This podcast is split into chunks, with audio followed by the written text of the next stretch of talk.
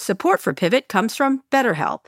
How do you know when your social battery is running on empty? Maybe you get a little snippy with your friends, or perhaps Scott Galloway, or maybe you just fantasize about canceling plans, creating one excuse after. You're fantasizing about me? No, no, no, never. You're fantasizing about me. Again? Again? Not once. Not once. I get it. I get it. I get it. I'm sorry. Go ahead. All right, get off my ad right now. All right, canceling plans, creating one excuse after another why you have to stay in. I do that to Scott all the time. It's not easy to keep track of how much socializing is right for you. Therapy can help you build more awareness of what you need and when. BetterHelp offers affordable online therapy with licensed professionals. Scheduling is convenient and finding a therapist suited to your style is quick and easy. And we all know Scott Galloway needs therapy. Find your social sweet spot with BetterHelp. You can visit betterhelp.com slash pivot today Get 10% off your first month. That's betterhelp, H-E-L-P dot com slash pivot.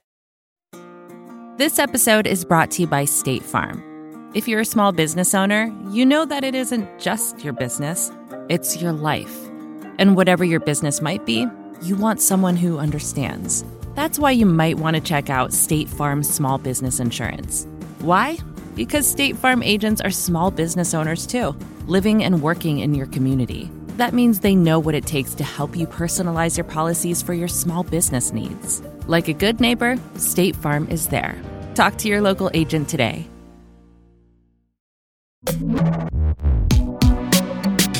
Hi, everyone. This is Pivot from New York Magazine and the Vox Media Podcast Network. I'm Kara Swisher. And I'm Scott Galloway. And so I hear you want to talk about Don Lemon, Scott. Lemon. Don, I'm sorry, Kara. You are past your prime. Not in their prime. Nikki Haley is in her prime. Sorry. When a woman is considered to be in her prime in her 20s and 30s and maybe 40s. What are you that's talking? Not Wait. I, that's not according to me. Prime so for what? You are past your, your Amazon Prime plus plus plus plus plus. Past your your your womb is a barren field for which no seed can find purchase. Oh, thank you, Scott.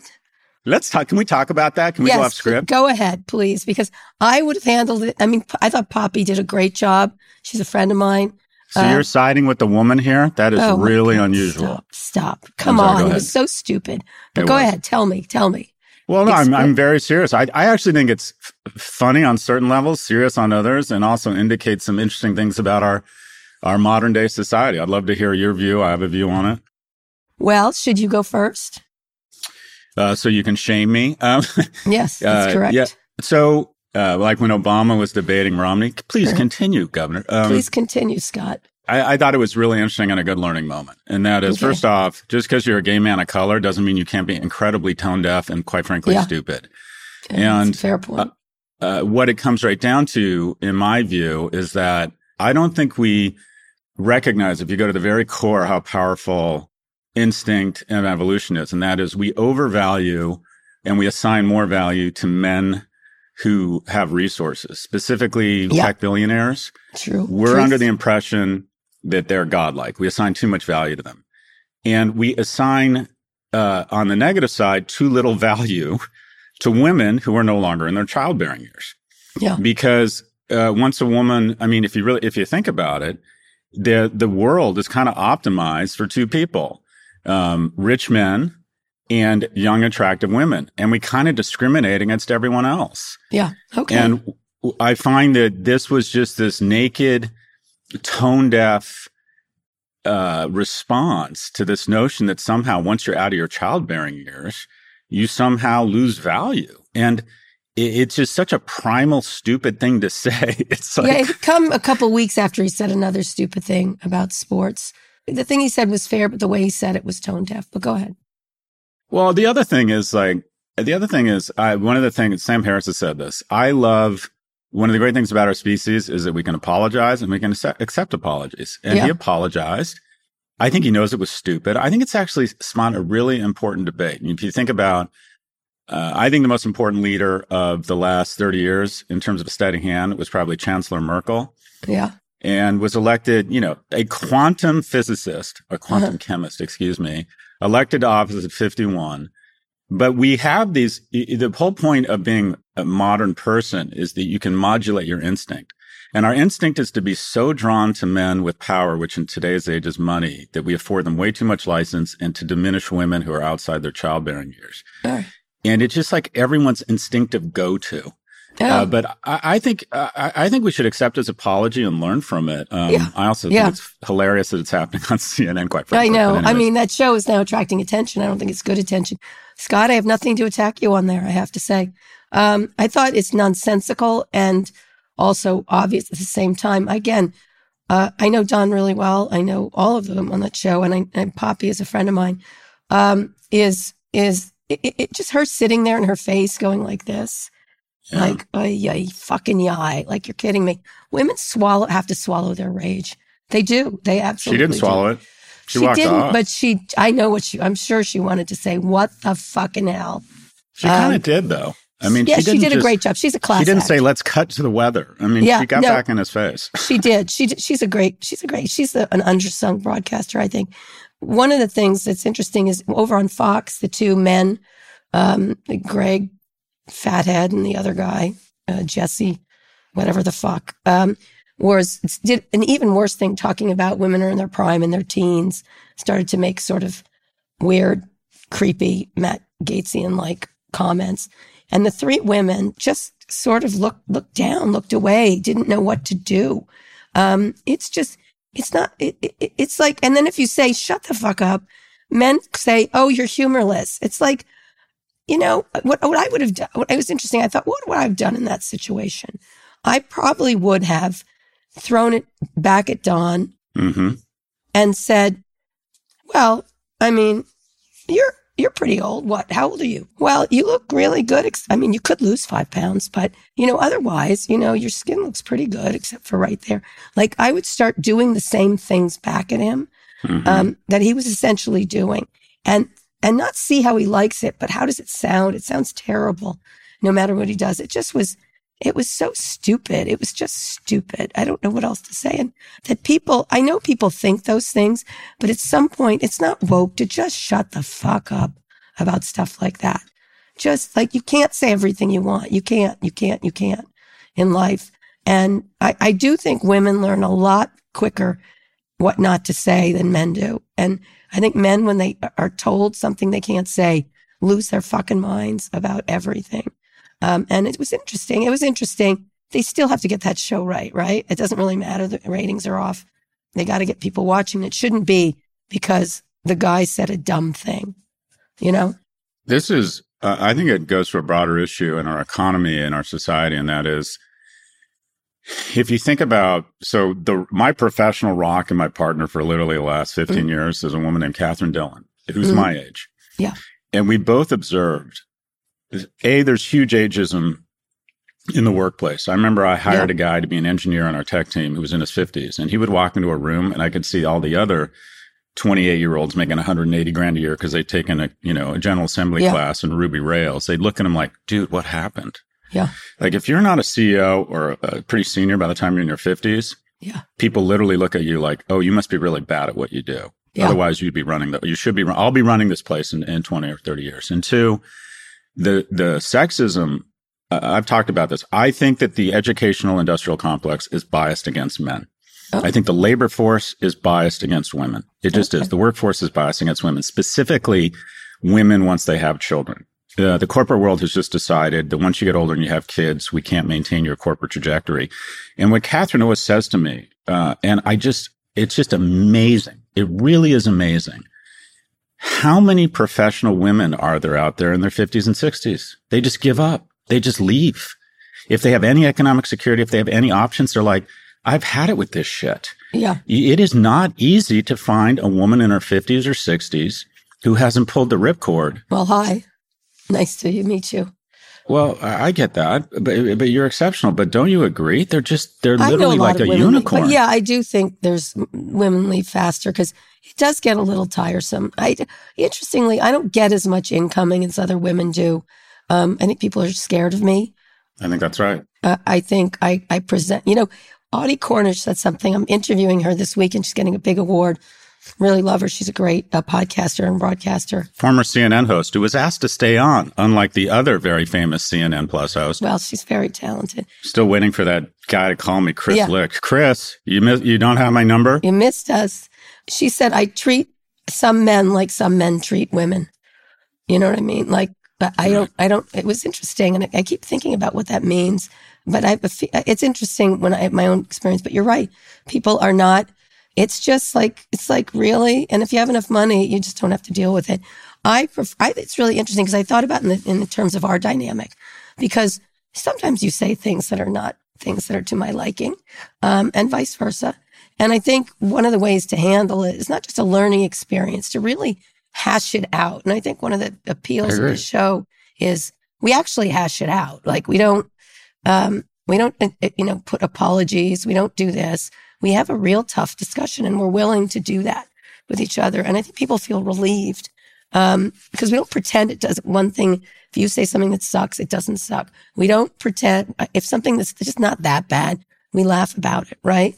And so I think one of the hard parts about that is it becomes this mini stupid drama that's like, oh my God, are you still arguing about this shit right now in 2023? That's to me. But what, what you're saying is super important in the educational environment. And that is I'm purposely provocative and say off color things in class and there's a pause. I'm like, well, make an argument against what I just said and let's all yeah. learn from it. And by the yeah. way, if the person said something incorrect, you can forgive them and they can learn and we can all move along. That, that the whole, we're not, I, I worry that in universities, and I've always said this, we don't want to produce wokesters. We want to produce warriors. Yep. And progressive thought has a lot of merit. It, its home is in educational institutions. And I think there's a reason for that. But we also have to have these discussions. And at the end of the day, it just may make your viewpoints stronger. But we've gotten to a point where it, it, when someone says something, rather than saying you're wrong and having a discussion, it's how can I shame you and potentially take action against your career? Fair. And I find, I know, and, I know we're back to that, but Don says something stupid and right. we should. And he's apologized, him. and it's yep. been a worthwhile yep. conversation. Yep. It's been productive. Yep. Yep. Yep. Absolutely. Anyway, today we'll talk about the Supreme Court cases debating the very nature of the internet. Also, Facebook's newest feature it looks a lot like something from Twitter, and we'll hear from a listener who thinks someone is ripping off his family. Couple little things. Let's do them very quickly. The price of Netflix is going down, just not in the U.S. The streaming giant is cutting prices in dozens of countries across the Middle East and North Africa, in some cases by much as 50%. I assume this is on the advertising things. Does it feel unexpected to you? The, so in the world of brand strategy, we always talk about there's this uh, a kind of age long conflict, and that is globalist versus localist. Do you have one product, one package, one price, and try and position it in a homogenous way around the world? And then there's localists, and localists say, let's hire talented brand managers who figure out consumer patterns unique to that market, and then adjust for the pricing, the packaging, the product. So there's sushi in a McDonald's in Tokyo, you can right. buy a beer at, you know, et cetera. I'm a localist and I find whenever you find people trying to be globalists, it's some guy at headquarters looking for a bigger job. Yeah. And what this is simply as I see it is they recognize that 12 bucks a month in some countries is just untenable. It's just yeah. not, they're not going to get market penetration. They are charging people as much as, you know, they might spend on several meals. So I just see it as just pure local brand management. Yep. Second one, the U.S. military shot down three unidentified flying objects, as we know.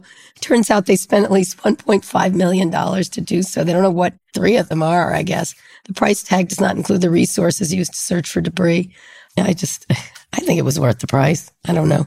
What about you? I think that's the best money the government spent in a while. I know. I, I don't. I mean, we spend we spend a lot more and a lot shit. dumber things than that on the mm-hmm. government. So I, I say give, him some practice. I think those pi- the pilot that got the order to shoot that thing down Must have been is yay. literally like yippee fucking coyote. I know. I felt all maverick. no problem. Aye, aye. Roger that. Yes, Roger exactly. that, Houston.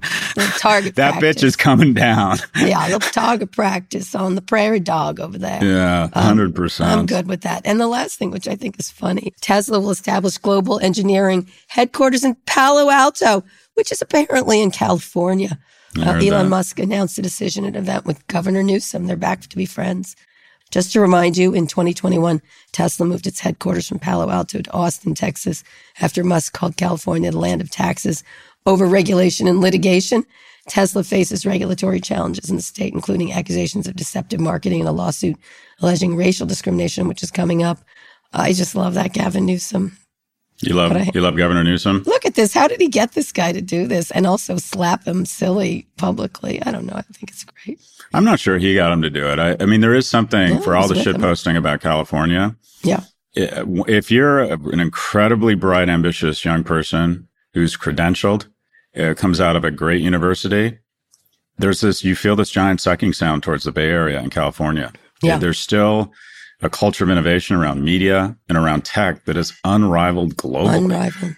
And they attract, I mean, it just, you just meet. I talk to a lot of second year MBAs and they just kind of like go west young woman. Just so many of Yeah. them think, oh, I'm going to, I'm going to LA or I'm going to San Francisco to be in tech. And Yeah. that's the secret sauce. So I don't, I don't think it's I know, any- but this is a guy who insulted the state about his jury in San Francisco was woke or whatever the hell he was saying. They let him off.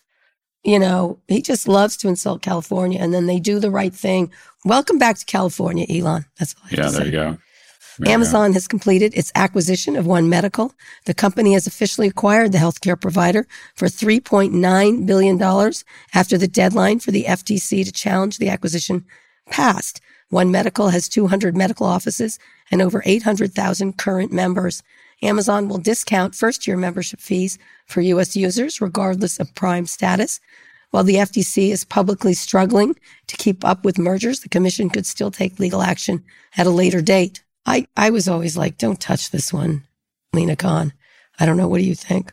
There's so I think you're absolutely right. One, first off, I'm a paying member of One Medical and I love Yeah. it. I think it Yeah. does a great job. I think healthcare is arguably the most disruptible industry um, in the world. You know, it's raised prices faster than inflation for 40 years. Yet one Yeah. in five people are happy with their healthcare. You can't name an industry Yeah. that just consistently raise prices and, and 80% of your customer base doesn't like it. Yeah. Uh, they do a great job. They leverage technology, remote health. Uh, I think uh, uh, when I got COVID, they could, Yeah. they, I went online. They said, okay, here's, they can not only prescribe me Paxlovid, but they could tell who had it in stock and sent me a map of how to get there. I'm joining again. I ha- I joined many years ago and then I stopped. Um, I, I like some of my, my, most of my, you know, my neurologists and Mm-hmm. cardiologists, but with the sickness, both Amanda's really sick too, is, uh, um, thanks kids. Um, uh, you know, I was telling Scott before, I've lost like 12, 10, 12 pounds. And instead And of what did I say? What? You're only one stomach flu away from your target weight. It's true. That's from the Devil Wears Prada. it's either Ozempic or toddlers, and either way, it works. Um, but we were like, what do we take? I call my brother, right? I don't Mhm. have a person. It's really hard to get a personal physician anymore. Like it's hard. You have to wait on a wait list. Well, there's a word for that when you call your brother's an MD and the head of anesthesiology department at UCSF. It's called privilege, Kara. It's called privilege. No, it's because my brother's not UCSF. It's CMPMC. In any case, I, I shouldn't be calling my fucking brother about medical advice. yeah, I agree. And I was like, I'm joining one medical again. This is fucking ridiculous. I, I did it, on these illnesses, like for my heart and maybe gynecological stuff. I'm not going to one medical for that. Yeah. But I get sick 10 times a year now, like, or whatever. It'd just be a lot easier just to be, go in. The, the stuff you get every year, whatever this is, the rotavirus I had, the, the, the RSV before that.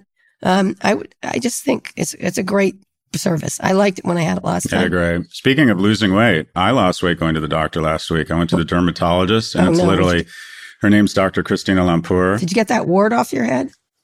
Uh, no, I still have that. She tried to freeze it off, but that bitch isn't going anywhere. Seriously, Yeah. that thing's staying there. Anyways, Is it? but it's literally, I could tell you what she's going to tell me. She looks at everything. She's like, well, we got to take that off.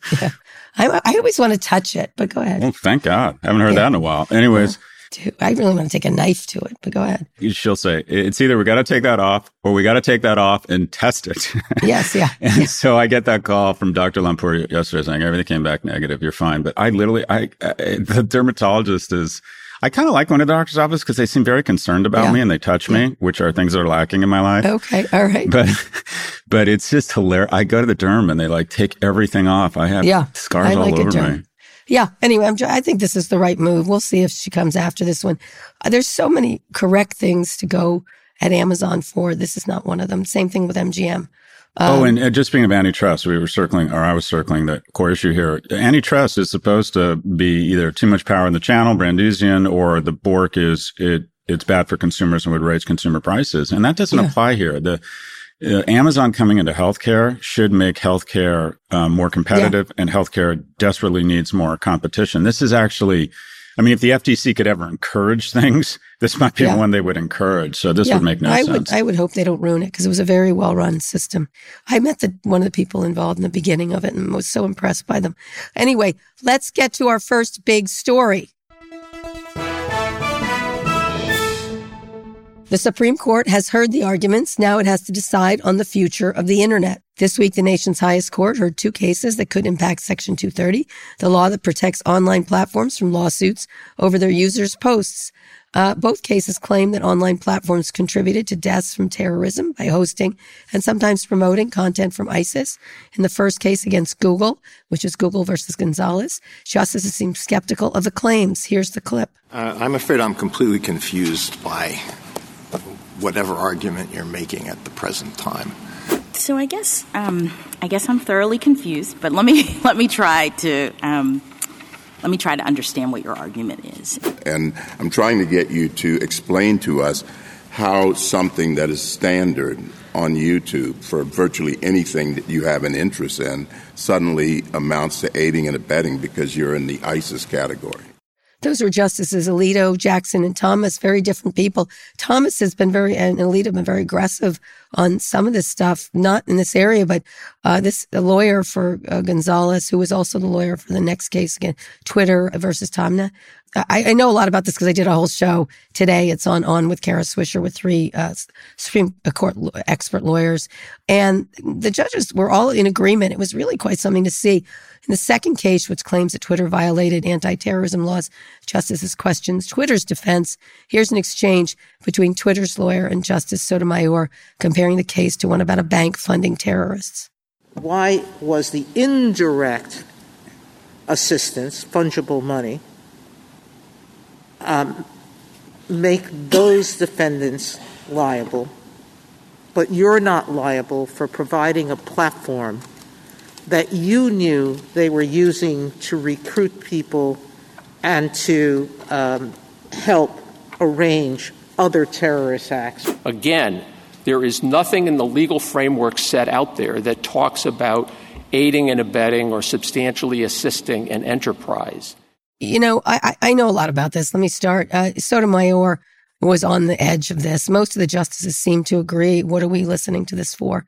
Um, they did take the cases. There's some very important cases coming up, but it looks like 230 is going to uh, live to fight another day. What do you think, Scott? I'm very interested in this, and that is, I wrote uh, on my, um, I wrote a post on, on my newsletter on Section 230 a year ago, and there's few groups that are more aggressive than the crypto Taliban, and one of them might be First Amendment absolutists. And so, whenever you talk about 230, you have to really try and understand or make a decent argument. And one of my mentors, Jeff Bewkes, who I think is one of the more thoughtful people in the world of media, he and I were talking about 230 and his view, and it's one I've adopted, is that if it's, if, if a platform is like the bulletin board Uh, uh, at a school or a grocery store and people pin stuff up, it's reasonable to say, well, maybe the grocery store or the school where the, you know, someone pinned up a flyer isn't, shouldn't be liable. Something bad happens as a function of that content. But where things do change, and to me, it's a fairly elegant argument, is when the algorithms that are programmed by the people at that platform elevate the content and put it in your feed. And the Google versus Gonzalez case isn't trying to question whether or not these videos inspired someone to go kill a 21 or 22 year old student in Paris. It's about whether or not they uh, should own any liability because they, in fact, elevated that uh, YouTube uh, content and put it in people's feeds. And I think that's a reasonable argument. Also, I think the media has it wrong here, and it might be bias on, on my end, but the media is basically saying that the court is disgusted with this and trying to push it back down. You need four justices to agree that there's a chance they'll overturn or, or, or overturn or change the law in order to hear it. So Yeah. clearly there's enough justices where they feel this is worth listening to. And I do believe that a decent starting place for a revision of 230 would be, look, you control your algorithms. And if your algorithms elevate content and extend the reach of it, you have made an editorial decision for which They're you not should share going to do this, Scott. What they said essentially is why isn't Congress fixing this if Congress wants to fix this? This is not something the justices. And that's and that's a fair argument. But there are two similar cases also coming up with Yes, oral arguments. those will be interesting. And again, The, the other role that the Supreme Court plays is that when the lower courts can't agree on something, they're supposed to be the arbiter and actually weigh in and make a decision. So I'm Right. actually more hopeful that they will that they will make a decision here and not kick it back to the kick it back. Wh- Who's I really failed here They will not. is Congress. Congress is supposed to take these complicated issues, Yes. slow it down, bring in experts, really think about it, and try and use a scalpel to change the law such that it doesn't end up in the very blunt instrument of a court where they have to go yes or no. Because the, these guys, these aren't technology experts. No, actually, Kagan said that. I mean, we're a court. We really don't know about these things. Uh, uh, You know, these are not like the nine greatest experts on the internet. I mean, she called attention to it and they, every one of them kept being like, no, like it's not us. We're not going to make this decision, um, several times. And they just don't, you know, and uh, most of the lower courts have been pretty consistent about how 230 decisions are made. It's pretty explicit. This, this, these, I think it's 26 words. It's quite clear to most lower courts. There hasn't been a lot of, uh, back and forth about this lower in lower courts. Uh, I, this this inter- this podcast today was very interesting. Most and not every of, of this group agreed, but most of them felt that it was the one time the Supreme Court spoke with one voice over something. Yeah, there's bipartisanship around this issue. Yeah. But um, I, I mean, I just think something's got to change here. I think sure. the, the people, the thing that the courts and justices love about 230 is its, it's its simplicity. But unfortunately, that Yeah. simplicity has become somewhat crude and doesn't reflect what is actually going on and the damage that's being done under this, this, this blanket protection. Um, Yeah. I mean, we do have carve outs. We have carve outs from not 230 on yeah. sex trafficking. So I, I'm, I'm hopeful that even if they kick it back to the court, someone is good. I think there's change coming here. I, I really do. We'll I- see. I think they, you know, the three things one of the people on my panel talked about is we need to pass, as I've talked about, privacy legislation, transparency legislation, and antitrust legislation. It would change things more than this. If you remove 230, you would upend. I mean, this, the justices understood this. I think they wanted to call attention to it. And I think one of them talked about this. It would collapse the entire industry into But there's endless sunlight between removing it and having Yes. carve outs Yes. and deciding that you are no longer, uh, you no longer have the protections of 230 when Yeah. you make a conscious decision to elevate content. You're now, Yeah. you're now no, you're no longer a neutral arbiter. You're an editor. yeah, I think it'll be a question of whether the amplification of content Right. is something, whether they can make recommendations. Google argued that they can. I think they felt that Google one, there's absolutely no way it's not going Google's way.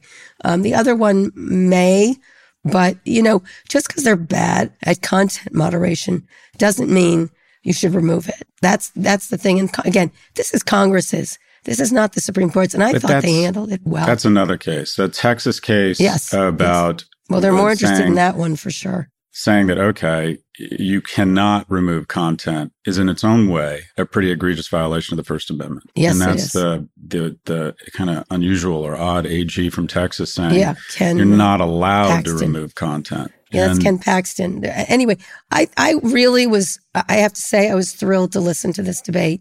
They, they said what they didn't know. They're like, we don't mm-hmm. know what we don't know. This seems like it's for Congress. And they asked good questions and they weren't technically illiterate.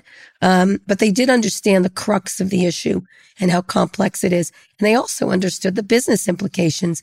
Each one of them understood it. Yeah, well, and for once, that, Clarence yeah. Thomas wasn't, you know, an idiot. I just find him to be so not, not a great thinker. Even he was like, come on. What I have a feeling the tech companies did rather well here. I'm sorry to say the lawyer for both Gonzalez and, um, Taamneh was not very good. He's a very well known and well respected lawyer. And I, and I, I'm, there was a rumor that the tech companies bought up all the big stuff, but he's a very well respected thing. He just, he kept sighing at them, which is not a thing the Supreme Court likes to hear. And he kept saying, I don't know, which was not good either. He did not distinguish himself in this case. The lawyers for the tech companies were, were quite competent and good and clear. Anyway, we'll see. All right, Scott, let's go on a quick break. When we come back, we'll talk about Meta's new revenue play and take a listener question about a suspicious money manager. Vacations can be tricky. You already know how to book flights and hotels, but now the only thing you're missing is, you know, the actual travel experience. Because is it really a vacation if you're just sitting around like you would at home? You need a tool to get the most out of your time away. That's where Viator steps in. You can book guided tours, activities, excursions, and more in one place to make your trip truly unforgettable. Viator has over 300,000 travel experiences to choose from. Everything from simple tours to extreme adventures and all the niche, interesting stuff in between. So you can plan something that everyone you're traveling with will enjoy. Real traveler reviews give the inside scoop from people who already been on the experiences you're considering, so you can plan with confidence. Free cancellation helps you plan for the unexpected, and 24 7 customer support means you can travel worry free. Download the Viator app now and use code Viator10 for 10% off your first booking in the app. Find travel experiences for you. Do more with Viator. This episode is brought to you by State Farm. You've heard it before. Like a good neighbor, State Farm is there. But it's more than just a tagline, because State Farm agents are small business owners themselves who live and work in your community. And if you're in the market for small business insurance, who better to work with than an agent who understands what it takes? State Farm agents can help you create a personalized insurance plan that fits your small business needs and budget. Talk to your local State Farm agent today about small business insurance. Like a good neighbor, State Farm is there. Scott, we're back with our second big story. Meta's business is hurting and now users will pay. The company could eliminate thousands of more jobs, according to a report in the Washington Post. Um, but Mark Zuckerberg announced a not totally original plan for new revenue. The CEO announced a new paid subscription called Meta Verified. Subscribers will receive a blue badge, fast access on customer support and increased reach on Facebook and Instagram. They'll also get some sort of digital stickers. Unlike Twitter Blue, users will have to provide government issued ID when they apply for verification. Once verified, they won't be able to change biographical data in their profile. But like Twitter Blue, Meta verified subscription will cost more than iOS on the desktop, $11.99 a month on the web or $14.99 on iOS. It's launching first in Australia and New Zealand.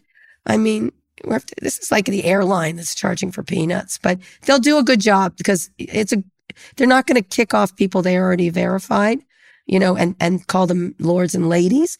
They're not going to be obnoxious. They're not going to call us corrupt. Um, I got verified. I don't even remember. I remember a Facebook executive called me and said, would you mind if we did this? And I'm like, I don't care. I don't use your shitty service anyway.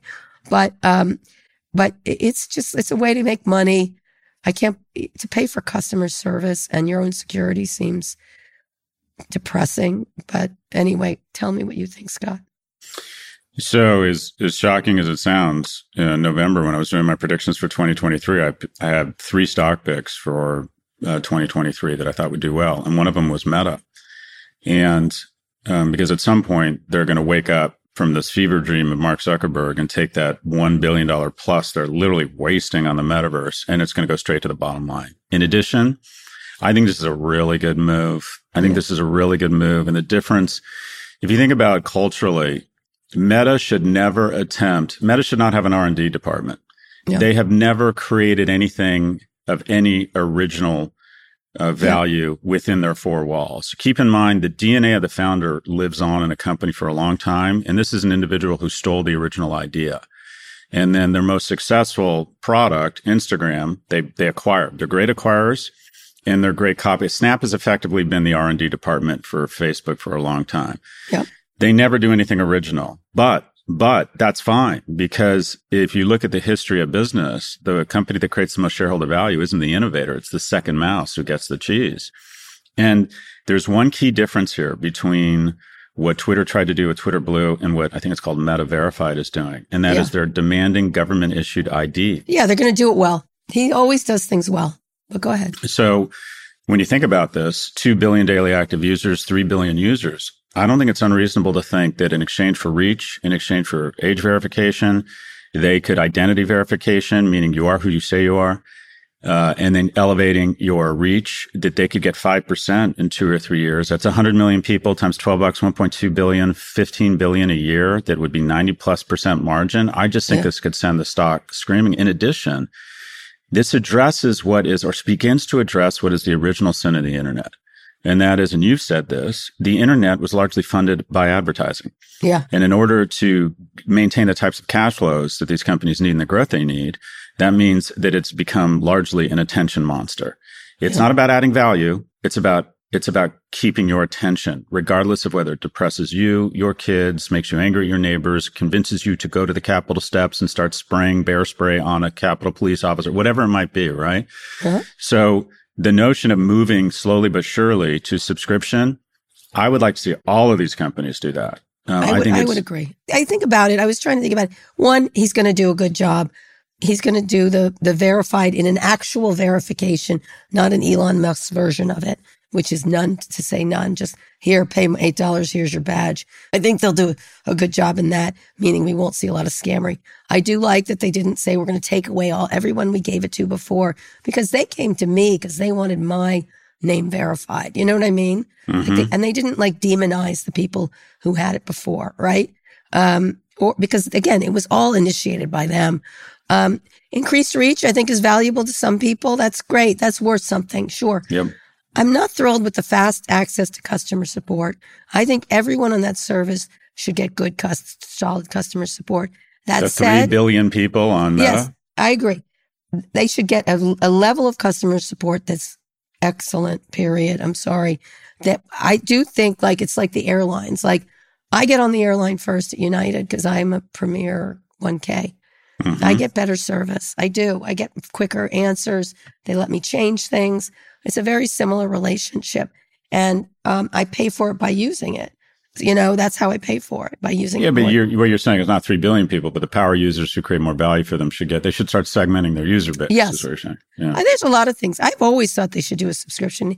Mark always pushed it off when I said it many years ago. I thought they should have a business service, but I think they'll they'll do a better job.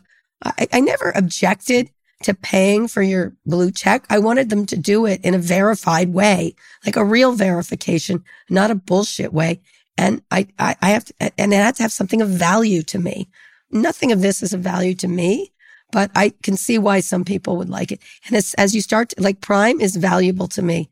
Um, Disney Plus is valuable to me. And that was my whole argument back then. If you're not giving me value, I'm not giving you money.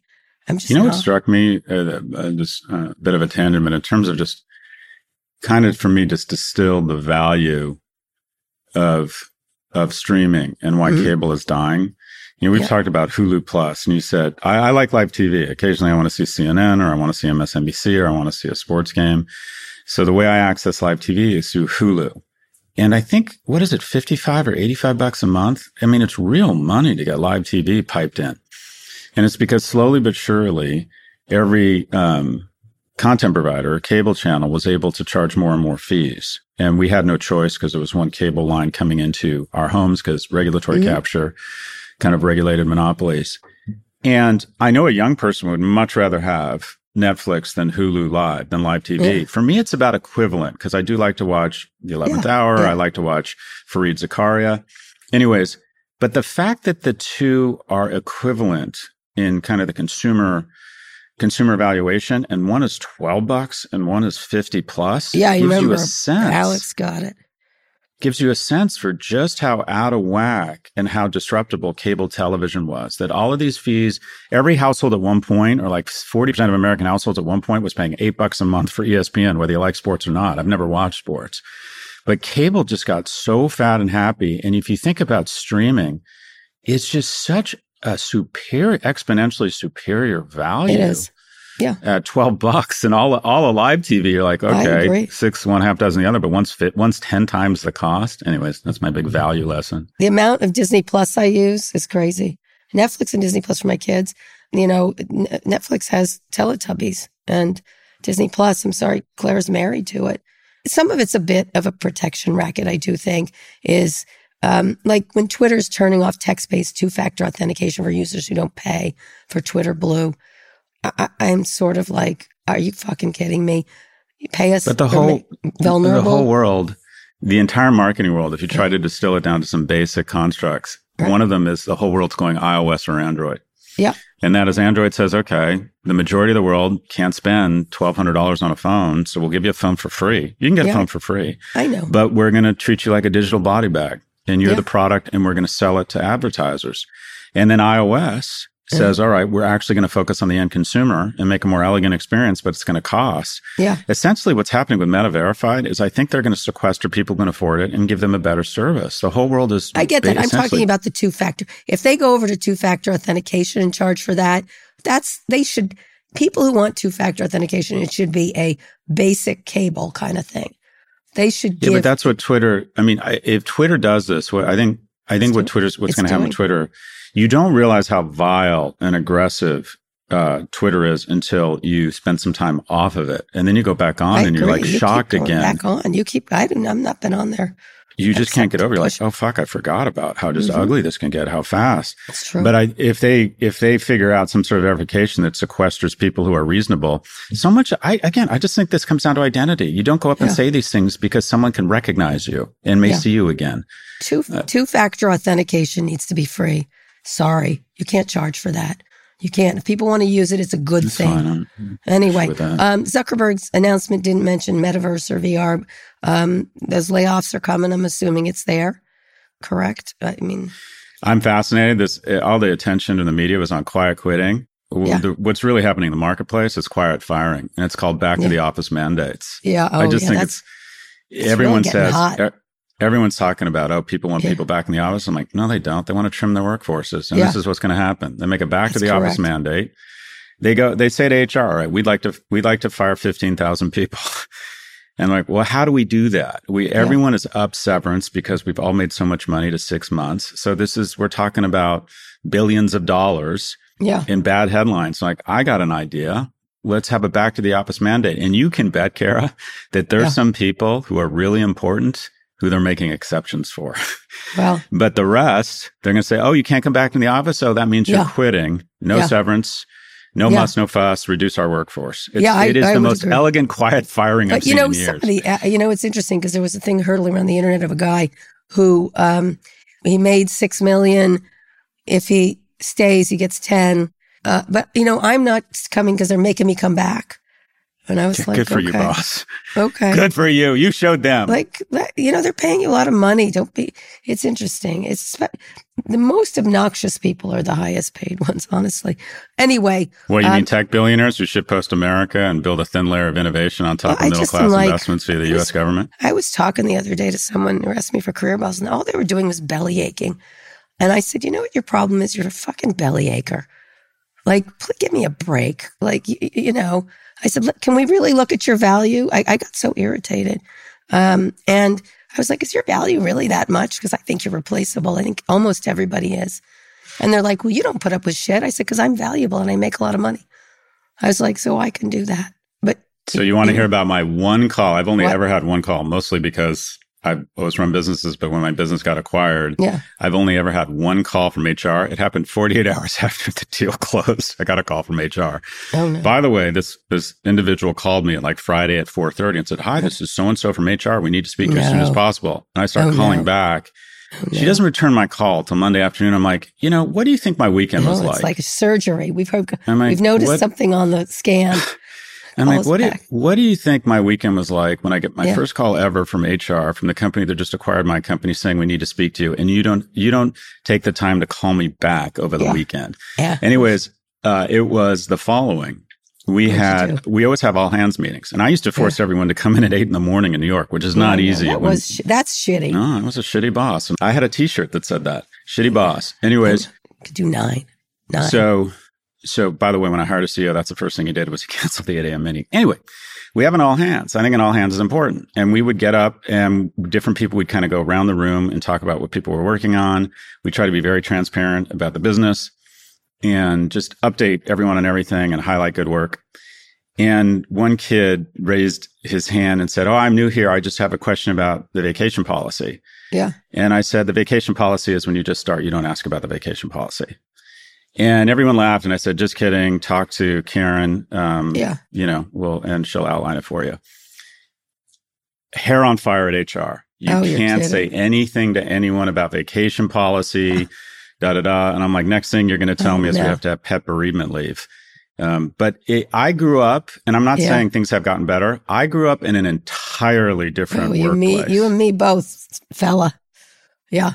Yeah. I'm not exaggerating. When I was at Morgan Stanley, the only job I've ever had, you were not allowed to, you had to be there Yeah. before anyone senior to, to you was there, and you could not leave Oh, really? until anyone senior to you that was that's- basic rule where I was. and that's but- bullshit. But it, I mean, things have gotten a lot better. And what, what people don't realize is the pendulum's about to swing back viciously towards management and capital. Here's how you can fight that, though. I'll tell you that. That? When I was a young reporter in Celeste, I'll tell, I was out of the office a lot. I was doing reporting and things like that.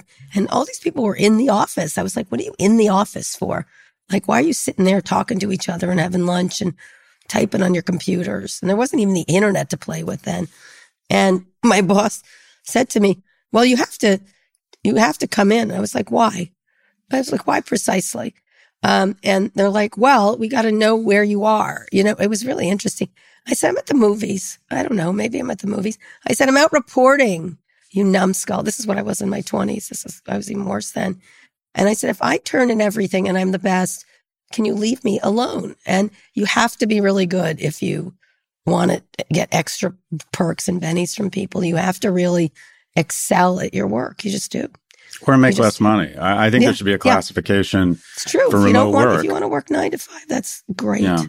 You're just yeah, and there's gonna the certain. I do think Sorry. though, I do think it is very hard to scale a culture remotely.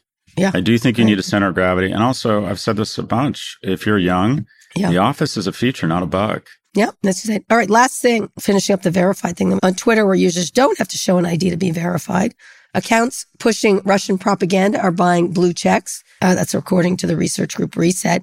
Elon Musk even replied to one of the accounts as it made a bogus claim about death tolls in Ukraine. Oh, Jesus. And last month, Twitter verified at least two members of the Taliban on Twitter, removed the check marks after the backlash. I mean, look, just do it well, Twitter. Like, if you want to charge, do it well. I oh, don't it's know too what else late. to say. It's so too late. They fucked this up so badly. I mean, they're like they're like goofists. They're like goofists to Mark Scallon. He's just going to steal all their ideas and do it well, do it with some bit of class and security, and they'll steal. And then and then Elon can like kick and scream. But if you do a shitty job, you're not going to get as much. Sorry, you're going to have unhappy people. Thank you. Agreed. All right, Scott. Let's pivot to a listener question. You've got, you've got. I can't believe I'm going to be a mailman. You, you, you've got mail. Hi, guys. My name is Gary. I live in Sarasota, Florida. And here's my question. My brother in law is a retired farmer. He and his brothers worked very hard and, and they have earned all their success. He claims to have a money manager, probably someone based in a small Indiana city, and claims to earn 8% on his money. Can this be so, or could the manager's name be Bernie? Thanks a lot. Bye bye. Scott, this is you. Uh, the answer is no, and you should reach out to the SEC or the National or FINRA. Um, anyone. So I had an experience with this when my mom retired. Really? Yeah, when my mom retired um, to Las Vegas, you know, she had a little bit of money and she was all excited because this woman, and I can say her name because she's a criminal, uh, Nancy Nash, claimed she could get her 14% on her money investing Oh, in uh, uh, mining companies. Yeah. And so she brought us in. My mom said, You're smart, come with me. And she said, Okay, how much money do you have to invest? She had X. And she said, Well, I can get you X times 0.14 a year. And I'm like, Well, how do you know that? How can you guarantee that? And she said, Well, we've done all these mining studies. And she Yeah. gave me this thick thing. And I'm like, I don't need to look at this. No one can guarantee anybody 14%.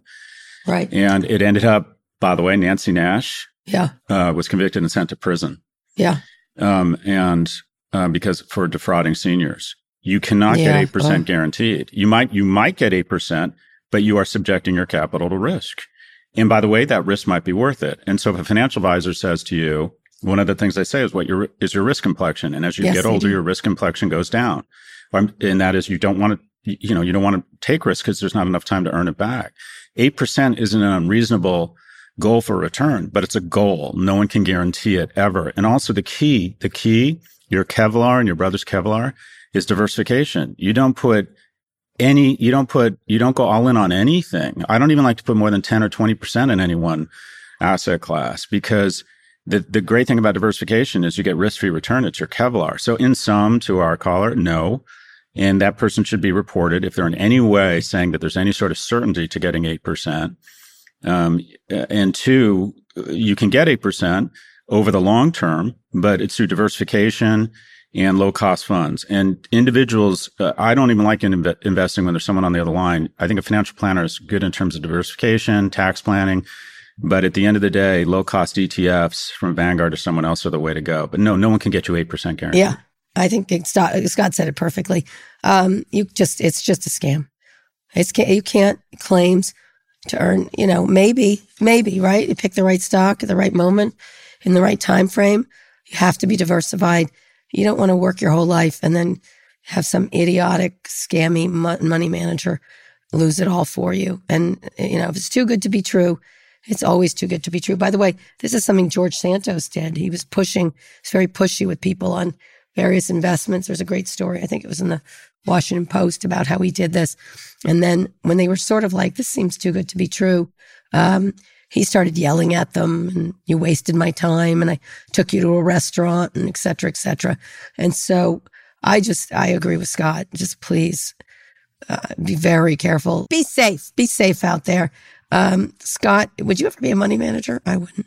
That'd be terrible. No, as a matter of fact, uh, some of the most stressful times of my life, yeah. um, I've raised a lot of money and everyone says use other people's money. Yeah. The most stressful times of my life outside I of agree. a few things with my kids have been losing other people's money. Yeah, I've me raised too.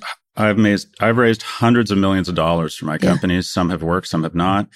And the most stressful thing, in my view, is is losing other people's money. And yeah. I would I it, I'm not kidding. I'd rather just lose my own money. Yeah. And one of the nice things about um, when you get some economic security and you want to start a business, you can fund it yourself. And because I find investor communications, I mean, you get more leverage on other people's money. Yeah. There's less downside when you lose someone else's money, but yeah. it comes at a real toll if you, unless you're a sociopath. I don't think about, I try to spend almost no time thinking about money. Anyway, if you've got a question of your own you'd like answered, send it our way. Go to nymag.com slash pivot to submit a question for the show or call 855 51 pivot. All right, Scott, one more quick break. We'll be back for predictions.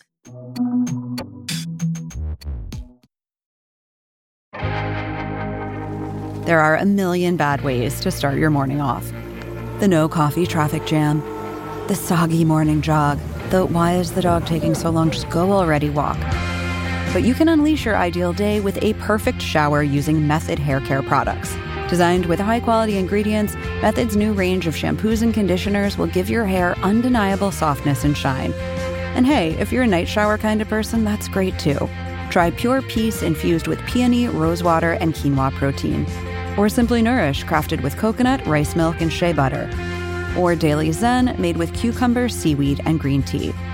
Reconnect with the best version of yourself. Visit methodproducts.com to unleash your inner shower. Shop methodproducts.com.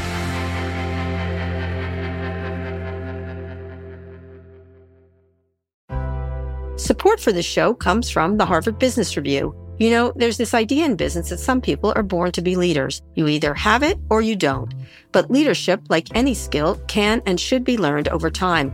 Whether you've climbed to the top of the corporate ladder or are just starting out, you'll find valuable insights at Harvard Business Review. Harvard Business Review is a leading destination for smart management thinking. And on their website, hbr.org, subscriptions are just $10 a month, which gives you unlimited access to the same level of expertise. Things like case studies, newsletters, podcasts, articles written by some of the world's top minds. I use HBR in my research when I do articles or when I'm thinking about what to talk about on Pivot. I find them really interesting. I find them complete. I find them different. And you can find all kinds of industries covered. While much of Harvard Business Review's content is available for free after signing up at their site, subscriptions to unlimited content start at only $10 a month. What a bargain. Go to hbr.org slash subscriptions and enter the promo code PIVOT right now to get 10% off your subscription. Again, save 10% off your HBR subscription. Go to hbr.org slash subscriptions and enter the promo code PIVOT.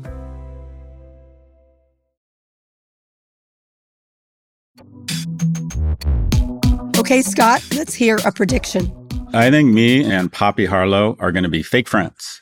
Poppy's the kind of friend Yeah. Where we, I imagine her living in Delray, and Yeah. uh, she'd call me and say, "Scott, what are you doing?" I'm like, "Oh, "I'm just hanging out." She'd be like, "Well, I'm going to the airport. Would you like to give me a ride?" And I would give her a ride, and we'd have a lovely conversation. Uh-huh. Uh, anyways, that's my new fake friendship. We're good, good you know, friends. we're, seeing good each friends. other this weekend, and we'll talk about. We're gonna make a video for you. Really? Yeah. I love Poppy Harlow. yeah, we're, we're, our kids are gonna play together. Yeah. She's got a You great always, husband. You always have to one up me, don't you? telling you. always have. I texted her this morning. I'm like, anything new? What's going on? Um, Mhm. We're gonna get some croissants and children play this weekend in New York. Uh, I forgot that it's Thursday and we're doing predictions. I have a win and a fail. I, I totally oh. forgot. I'm. It, the mushroom chocolates are just kicking in. Oh God, you're in Tulum. Um, That's correct. Okay, well, go That's for right. it. Go for it. You can do it. Uh, I'll do. Okay, I'm going off. Uh, my uh, fail is uh, I'm on Twitter and I see breaking Boulder High School. Yeah. And this know. is the only nation in the world when you see the term high school, Oh, shooting. you immediately go to this horrific image. Yeah. When you see the term high school in Australia, when you see Sydney High School breaking Sydney High School, you don't you don't go, oh, someone's gotten a weapon of war, which they can get legally, and has decided to kill Yeah. children. Yeah. And uh, it just we become so numb to just how ridiculous this is, and Yeah. the nothing can match the horror of people who lose loved ones. But what is incalculable and doesn't get enough attention is that I love the study on countries that looks at the happiest countries in the world, and seven of the 10 happiest countries in the world are in Northern Europe. And everyone immediately goes, Oh, but they're socialists or they sit on a bunch of oil. Yeah. Happiness is not only a function of, of what you get, it's absence from fear of what can be taken from Yep, you. I'd agree. And in America, we have to live with this, this thin, sometimes thick layer of context and fear that, uh, that this can happen.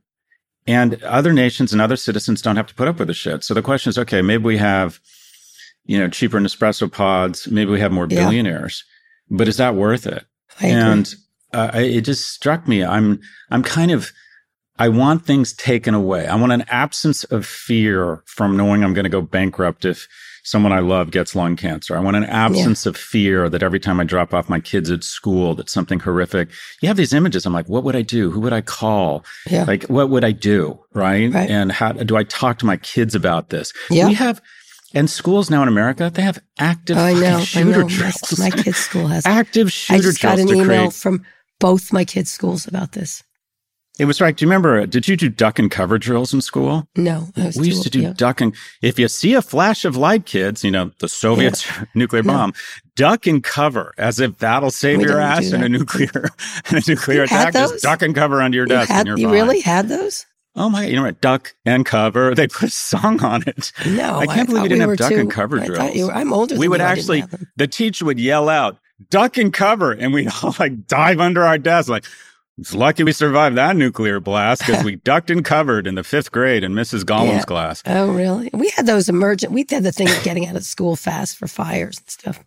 But anyway, which I think is good. Uh, so, anyways, my fail is the, the the constant layer of fear that everyone in America, especially parents, has to endure, and it's just it. There's just no. There is no credible. It's a it's a fear that other people in other nations do not have to deal with, and they still have gun rights. All right, what's your win? Um, uh, anyways, that's my fail. My my win is uh, uh, I'm just an enormous fan of President Jimmy Carter, and I think a lot about masculinity. And I was trying to think of how do you reframe masculinity Oh, as yeah. service.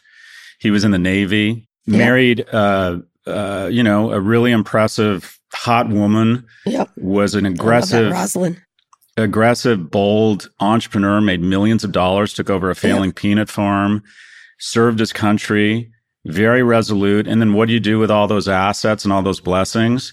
You advocate for and you protect others. And I think Yeah. that's a decent definition of masculinity. Yeah, he's in a hospice now. They're all. He's at home on, on hospice Oh, is care. he? Yeah, yeah. Um, but I, I, I was just thinking about how do we, I mean, my win is Jimmy Carter, but how do we reframe or how do we do a better job? I think in school and health, they should have mating dynamics. I think we need to teach men how to talk to women and make them feel safe. I Yeah. also think we need to, to start talking about in a more productive way.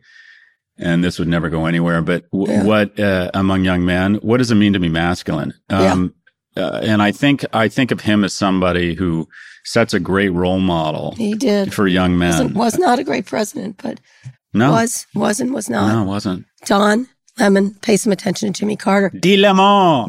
We should, you know what? We should give Don some some sl- cut him some slack here because he's very good looking, and we should be He's nicer very to very handsome people. That's true. Um, and I I'll have, talk to my good friend Poppy and see how she's feeling. I'll, I'll let you know how she is.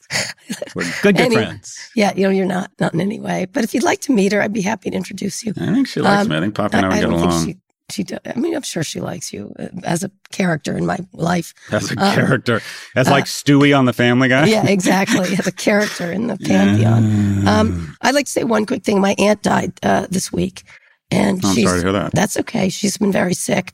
Um, she's my dad's sister. She had a lot of illness for a long time. One of the kind. She's very religious. We didn't always see eye to eye on things, but she was such a kind and good. Speaking of Jimmy Carter, who's also very religious, um, was such a kind and good person about her religion, about her life. lived a lived a relatively quiet life. Um, followed her husband all over the world. He was in the military, and just a really good person. And so, um, anyway, Oh, I'm sorry to hear that. sorry, I got I teared up because really nice family. Anyway, okay, that's the show. We'll be back on Tuesday with more Pivot. Today's show was produced by Lara Naaman, Evan Engel, and Taylor Griffin. Ernie Indradat engineered this episode. Thanks also to Drew Burrows and Neil Silverio. Make sure you subscribe to the show wherever you listen to podcasts. Thank you for listening to Pivot from New York Magazine and Vox Media. We'll be back next week for another breakdown of all things tech and business. Kara, we wish your family strength and are sorry for your loss.